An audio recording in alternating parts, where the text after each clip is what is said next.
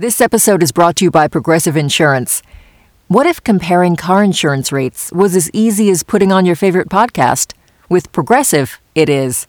Just visit the Progressive website to quote with all the coverages you want. You'll see Progressive's direct rate. Then their tool will provide options from other companies so you can compare. All you need to do is choose the rate and coverage you like. Quote today at progressive.com to join the over 28 million drivers who trust Progressive. Progressive Casualty Insurance Company and Affiliates. Comparison rates not available in all states or situations. Prices vary based on how you buy. Listener supported. WNYC Studios. All right, sh- quiet. You're listening to Radio, Radio Lab. Lab. The podcast. From New York Public Radio. Public Radio WNYC And NPR. Hello, this is Jad from Radiolab. Uh, while we work on season four of Radiolab, which we hope to release sometime in the new year, very soon in the new year, we thought we would play you some excerpts from a talk that Robert and I gave at the Apple Store in Soho. They asked us to come talk about the show, and we ended up talking about the thing that we never actually address explicitly on the air, which is how we use sound, which we do a lot of on Radio Lab. This is the one time we actually got to talk about it. About 250 people showed up to hear us. I fired some clips from uh, my laptop. They had this big, beautiful sound system and a very fancy screen behind us.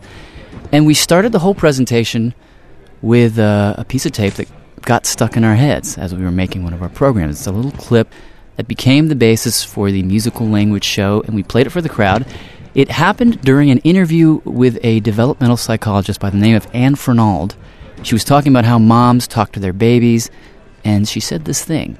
Well, you know, I think it's more we're, used to thinking of sounds like that as as being about something because uh, speech is always about something, but it feels to me more like touch, where touch isn't about something. If you whack me on the arm in a sudden, sharp way, I'm going to be startled, or a gentle touch has has a different uh, effect. And and I think you know actually, sound is kind of touch at a, at a distance. Sound is kind of touch at a distance. For some reason, that phrase just stayed in the air. Sound is kind of touch at a, at a distance. And it just didn't. Le- and I thought, well, you know, that's. I said to him, well, you know, that actually that's literally the case because if I'm making a sound, particularly through this enhanced device, air is pulsing and it's going into your ears. And actually, you know, we could do a journey uh, that way.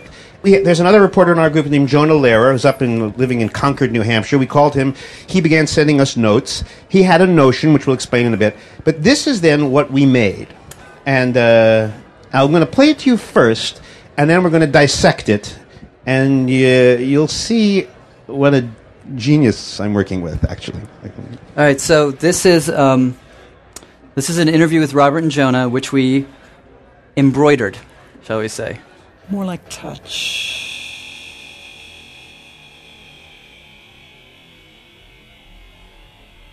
It's just waves of vibrating air. Um, it's just your voice Touch at a, at a distance. beginning your voice box compresses air, and that air travels through space and time into my ear. A little tunnel, waves of diffuse vibrating air, focused and channeled into my eardrum, which vibrates a few very small bones. And the little bones transmit the vibration into this salty sea, where the hairs are. And the hair cells are fascinating. The hair cells become active when they are literally bent by a wave. They bend like trees in a breeze. And when these hair cells bend, charged molecules flood inwards and activate the cell. So the sound triggers the bones. The bones disturbs the fluid. The fluid rocks the hairs. Yes. And then the hairs set off essentially electricity? Yes. Huh. That's the language of neurons. All those changes from waves to bones to electricity, all those things were a trip on their way to being heard. It's only when the electricity finally forms a pattern in your brain, only when it's deep inside, That's when you hear something. It feels to me more like touch. Sound is kind of touch at a, at a distance. Now, I don't exactly know how he did that. and I don't exactly know, you know, I mean, at the time. Well, should I? Shall yeah, I, yeah, shall I, I yes. jump in? I wonder if you could just break it down. Yeah. Sure. Um, when you open up sound in a sound editor, it looks kind of like that. So you see that each of the words. Okay, uh, podcast listeners, I'm going to interrupt here just to tell you visually what happened next. I took that scrap of sound that we just heard, sound is like touch at a distance, and I opened it in a sound editor and it popped up on the big screen behind me. And what the audience saw was the waveform of that sentence. And a waveform, it looks kind of like a mountain range. Each little piece of sound is like a peak or a valley, and if it's a sharp consonant, it's a sharp peak. If it's a vowel, it's broad. And I demonstrated to people how you can literally grab these little mountains, these little hills of sound, and stretch them. For instance, if you took the ch from touch, just the ch, and you grabbed it and stretched it, it would sound something like this.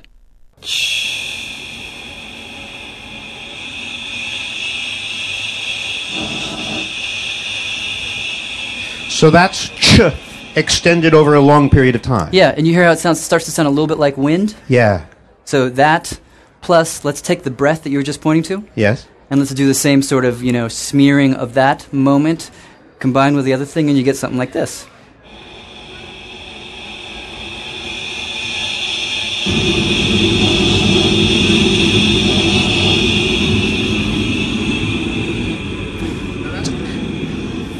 That's built from Anne Fernald's voice. From nothing breath- added, nothing extra. From her breath and her ch.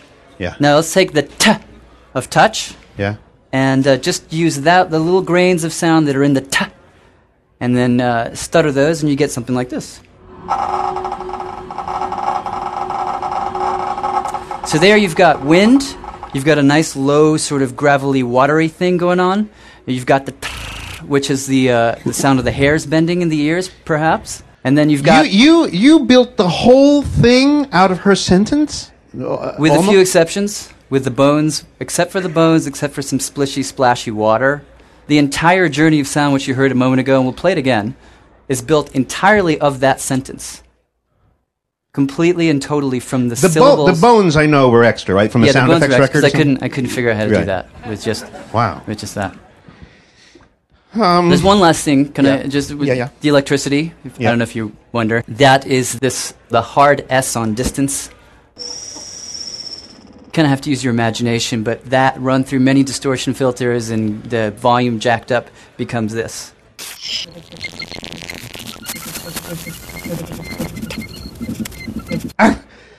really? Yeah. Because in a in a I don't hear any or I just hear Well, if you can imagine that little peak there at the very end being a much more, um, much more pointy and taller peak, and then running it through basically the same kind of distortion pedals. I, I- I'd like for everybody to listen again to the exact same thing. Now that you know that the entire thing was a manufacture from the raw material of just one sentence, let's just hear it one more time and then we'll move on. But realize that this has been a re- this is just basically a reassembly from the raw stuff. More like touch.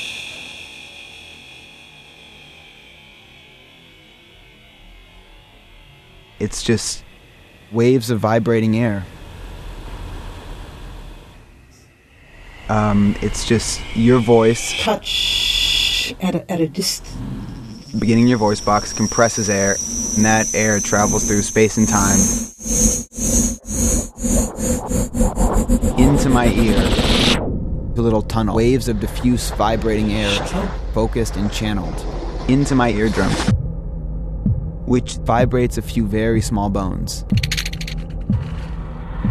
And the little bones transmit the vibration into this salty sea, where the hairs are. And the hair cells are fascinating. The hair cells become active when they are literally bent by wave. They bend like trees in a breeze.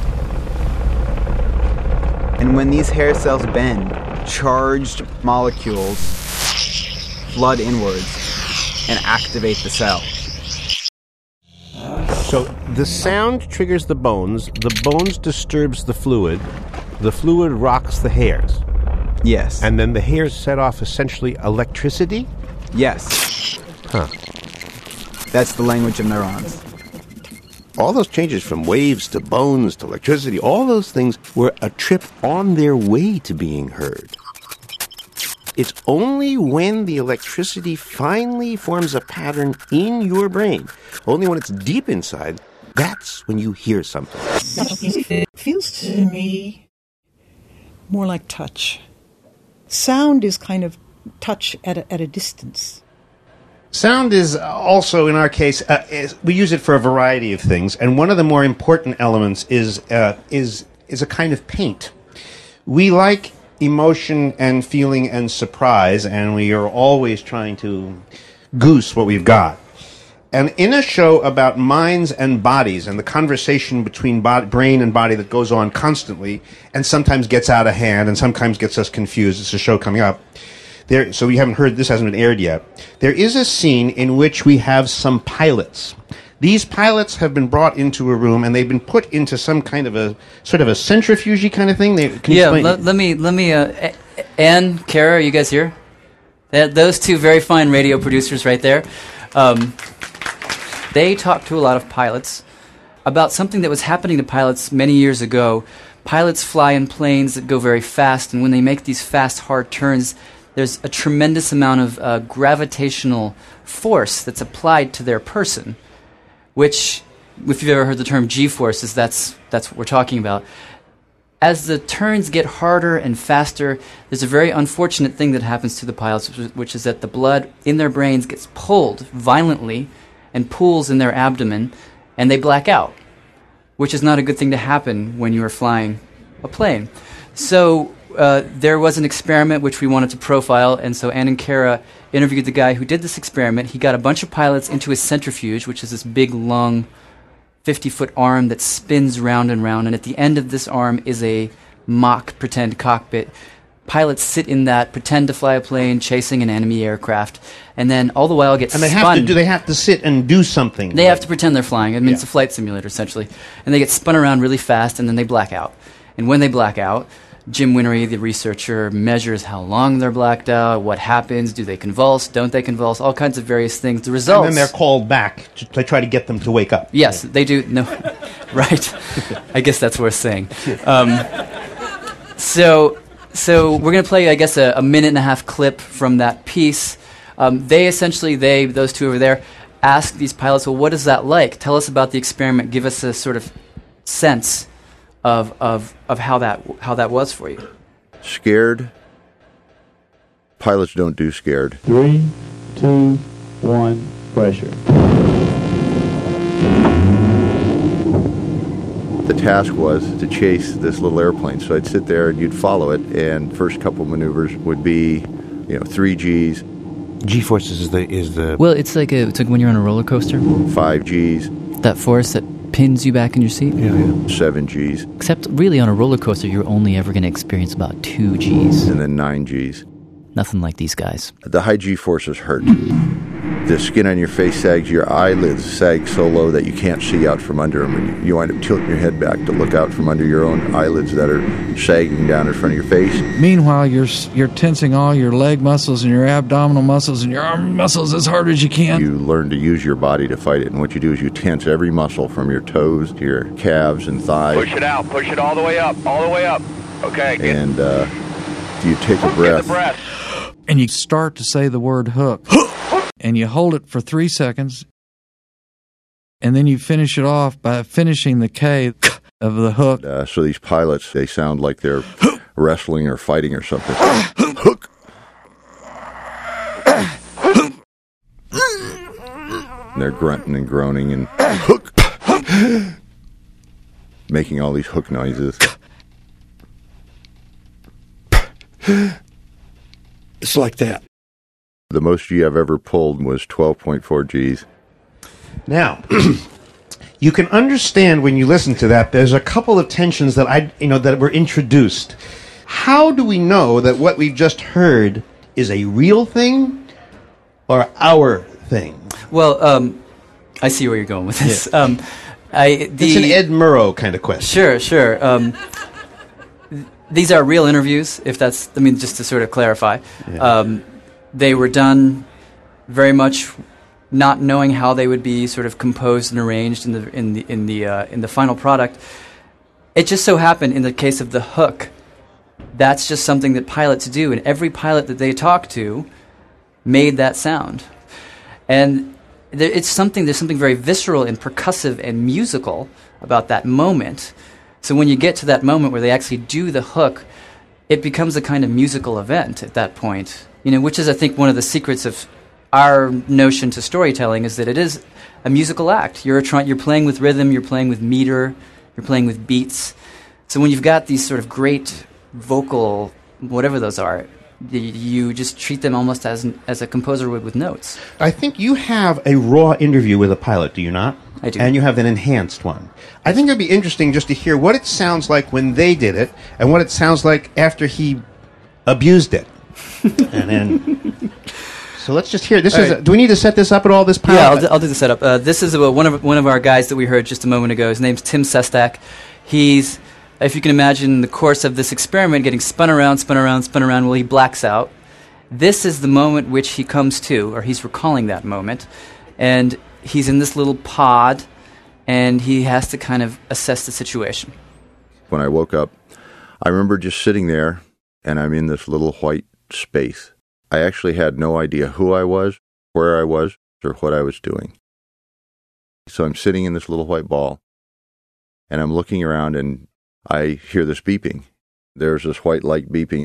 And then at that moment, I realize that I'm in a little room and that I'm supposed to do something and that one of the things I'm supposed to do is press that button.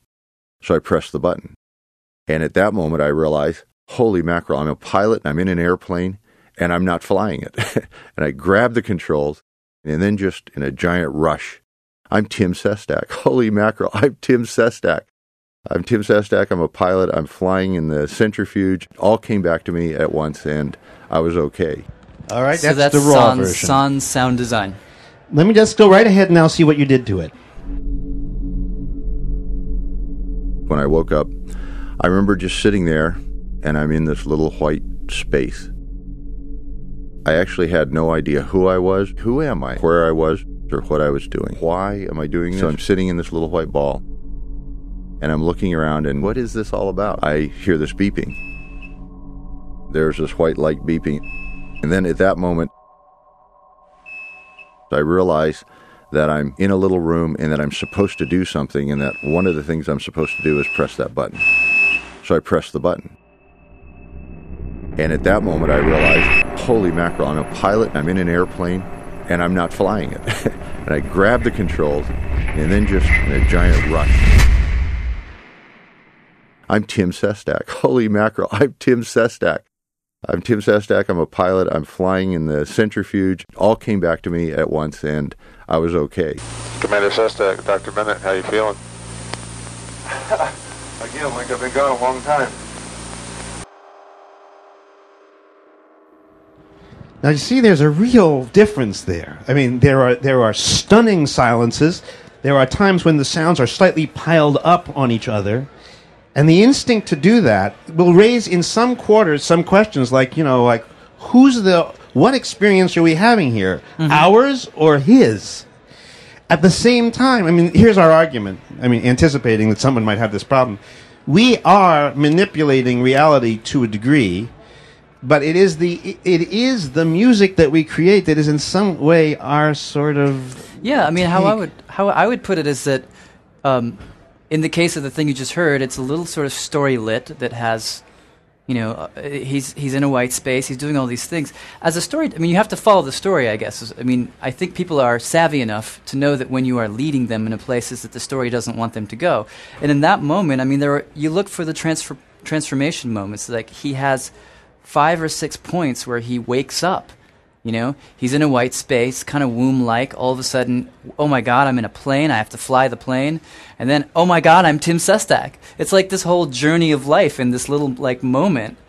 And so, all that the sound is doing there, I mean, there is some emotional information that's being conveyed, but really it's just sort of hammering each point of transformation. It's saying, it's sort of like a, in a kind of punctuational way.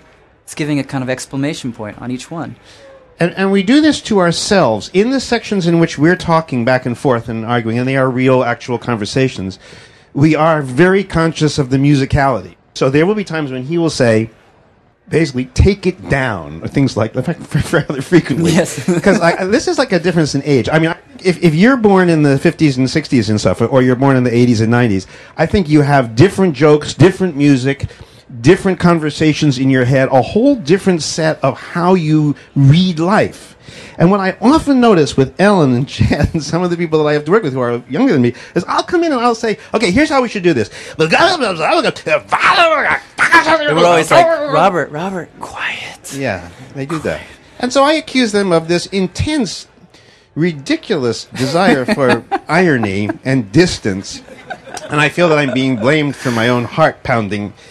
No, the but, but hand, in, in deference to you, we you often tell us to get interested, stop being so mellow, and and, and that's also, I think. But we are you know, having a, a, absolutely a generational struggle in the middle of all this because what I love to hear and what he and she and them love to hear are actually different sounds. And so you really whack each other. What we end up doing in these conversations in the studio is I go, less. I go, less? He goes, yeah. So I go, I go, yeah. I said, yeah, that was, yeah. You know, and then I look at Ellen and I said, that was, yeah. And she goes, that was good. And it's frankly incomprehensible to me. Still, even now. I mean, to sort of bring this back around, it is the middle space. The middle Yeah. space between your sh- tendency toward want to sort of uh, perform in a more forward way, my tendency to want to kind of lean back. There is that middle ground, which I, I hope the show kind of lives in, which I neither of us could come up with on our own. No. And we both share, I, in fairness, this idea about touching at a distance. Okay, here I played a clip from one of my personal heroes, Walter Murch. He's a great film editor who did The Godfather, Apocalypse Now, Cold Mountain, a million other great movies. And he is a great thinker about editing and sound. As far as we can tell from the evolutionary record, the oldest sense that we have is either the sense of smell or the sense of touch. That that's how amoebas and bacteria is used to navigate around in the world. Hearing is a very refined sense of touch, and it developed of all the five senses. It's the latest to be developed by living entities on Earth. The, the paradox about hearing is that as the child is growing in the womb, it's the first of the senses to get hooked up about four and a half months after conception, which is to say halfway through gestation. The child begins to hear. Now, the child is not seeing anything because it's dark in there. The child isn't tasting anything or smelling anything, but hearing for all intents and purposes, the world into which the child is developing, which is to say the mother's middle, is full of sound. It's got the mother's heartbeat 24 hours a day. It's got her breathing 24 hours a day, the gurgling of her intestines at certain times of day. It's got her voice.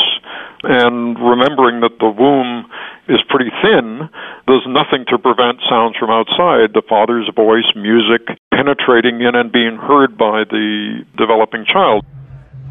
So sound as touch starts way, way early. Okay, so moving right along, we then played a clip from a segment from our musical language show, which looks at a particular piece of music, Igor Stravinsky's Rite of Spring, and what it can teach us about how our brains deal with unpleasant noises. In 1913, Stravinsky premiered The Rite of Spring. It was a ballet. Nijinsky did the choreography. And when it premiered, all hell broke loose. Robert and Jonah Lehrer do the play by play. So let's begin. First, uh, Jonah, how does this um, just set the scene? This is May 1913. It's a spring night? It's a it's a balmy summer night. Black tie costumes, the women have their fedoras. This was evening clothes. Yeah, well this was the Russian ballet. This was high art. And the program said this is a concert about springtime. But as they settled into their seats, it turns out that what Stravinsky had in mind was not spring like honeybees. No, the spring Stravinsky had in mind was about change, about radical change, ritual murder. Literally, that's what the story of the play is. It's it's a pagan ritual where at the end the virgin gets massacred. Oh dear.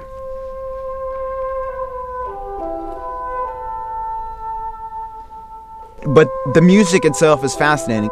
The beginning is this very charming bassoon. It's it's a classic Lithuanian folk tune. And it does sound like the earth is warming. And that lasts for about a minute. And then we get some tutti of flutes, and it's, it's lovely. It's getting a little more disturbing. And then about three minutes into it, everything changes.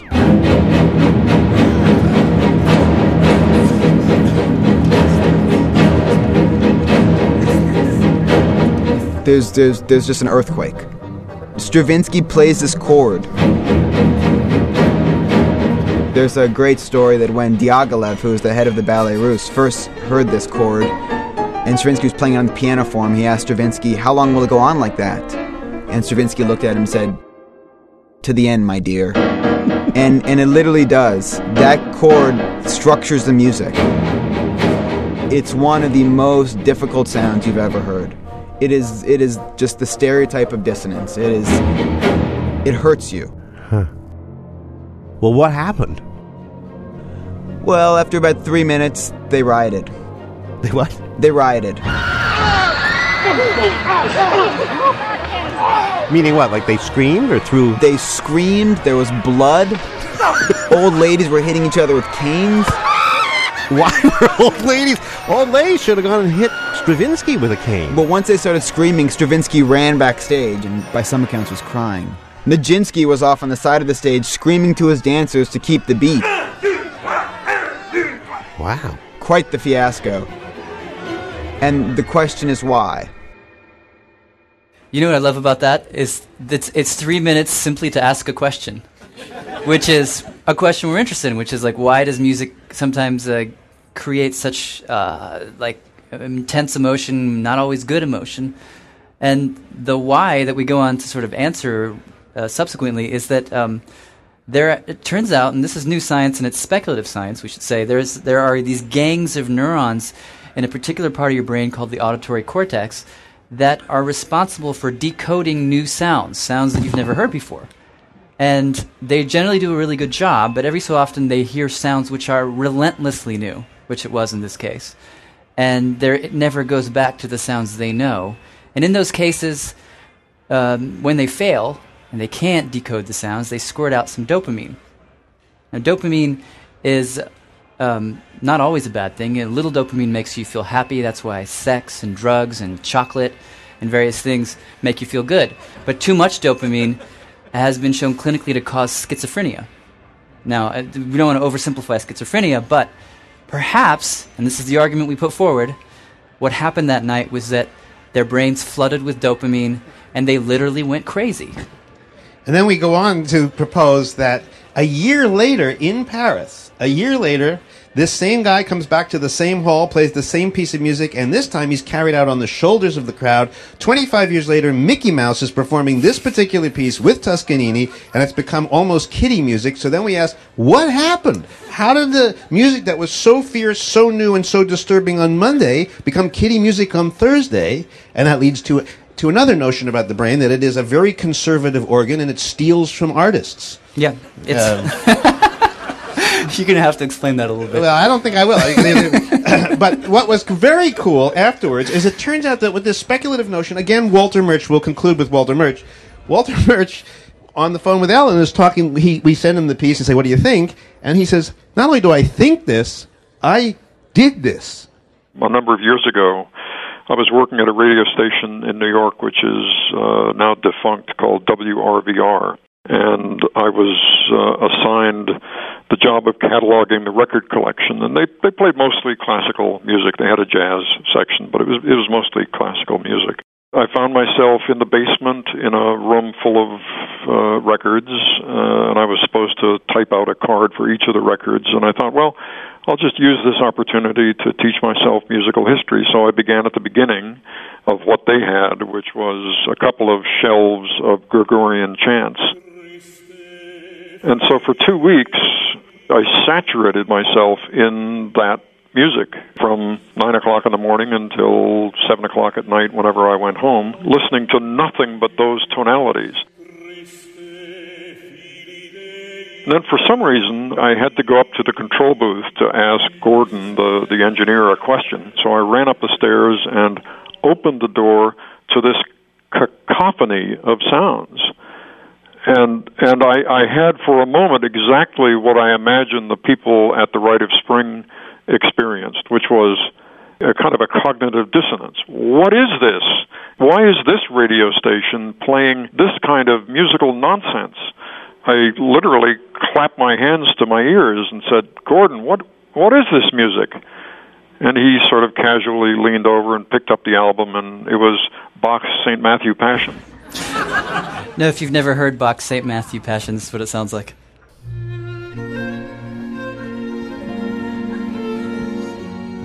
Oh, the horror. In two weeks, I had managed, without knowing it, to reset my neuronal musical receptors to the kind of music that existed before the 16th century.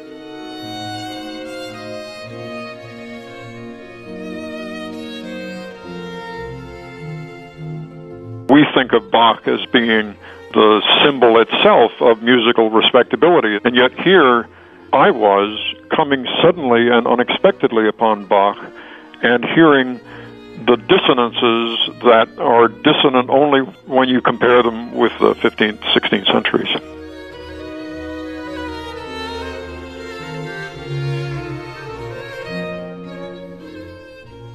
Around this time, we took some questions from the audience, and one came up that's near and dear to our hearts. Someone asked if we felt we were constrained by, by radio, by the medium, by having no visuals.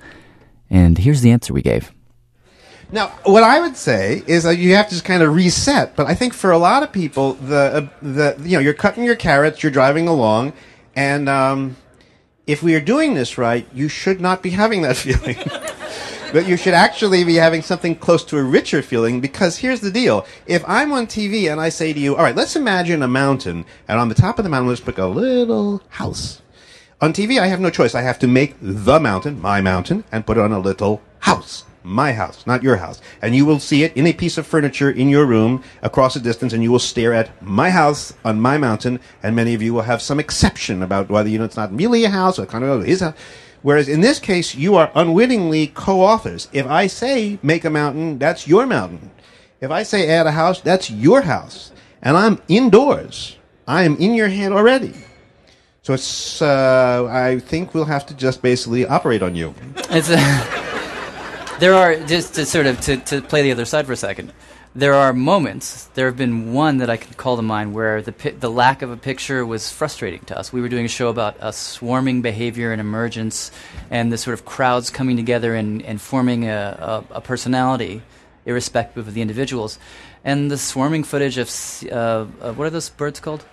Not starling. starling, starling flocking behavior. It's it, it's indescribable when you see pictures of it that was the one time where where uh, being sort of this felt like a constraint, only using sound. But generally, it's about creating pictures and that are much more rich, as he was saying, in in your brain. I'll, I'll be honest. There are occasions where I really wish I could be on television for certain things. Yeah, because TV's good at some stuff, uh, but abstract stuff. Whew, TV is, and when it, when you approach television with an abstract thought, television itself looks you right in the face and goes, "Oh." So uh, radio is a little bit more helpful in that regard. However, if you're murdering someone and someone is dying and screaming, go TV. Go TV on that one. Well, that's all for now. Thanks for listening to this podcast. The Apple Store event was produced by Ellen Horne and myself. Radiolab is funded in part by the Alfred P. Sloan Foundation, the Corporation for Public Broadcasting, and the National Science Foundation. Thanks for listening. On Notes from America, we have conversations with people across the country about how we can truly become the nation that we claim to be. Each week, we talk about race, our politics, education, relationships, usually all of them, because everything's connected. And you, our listeners, are at the center of those conversations. I'm Kai Wright. Join me on Notes from America, wherever you get your podcasts.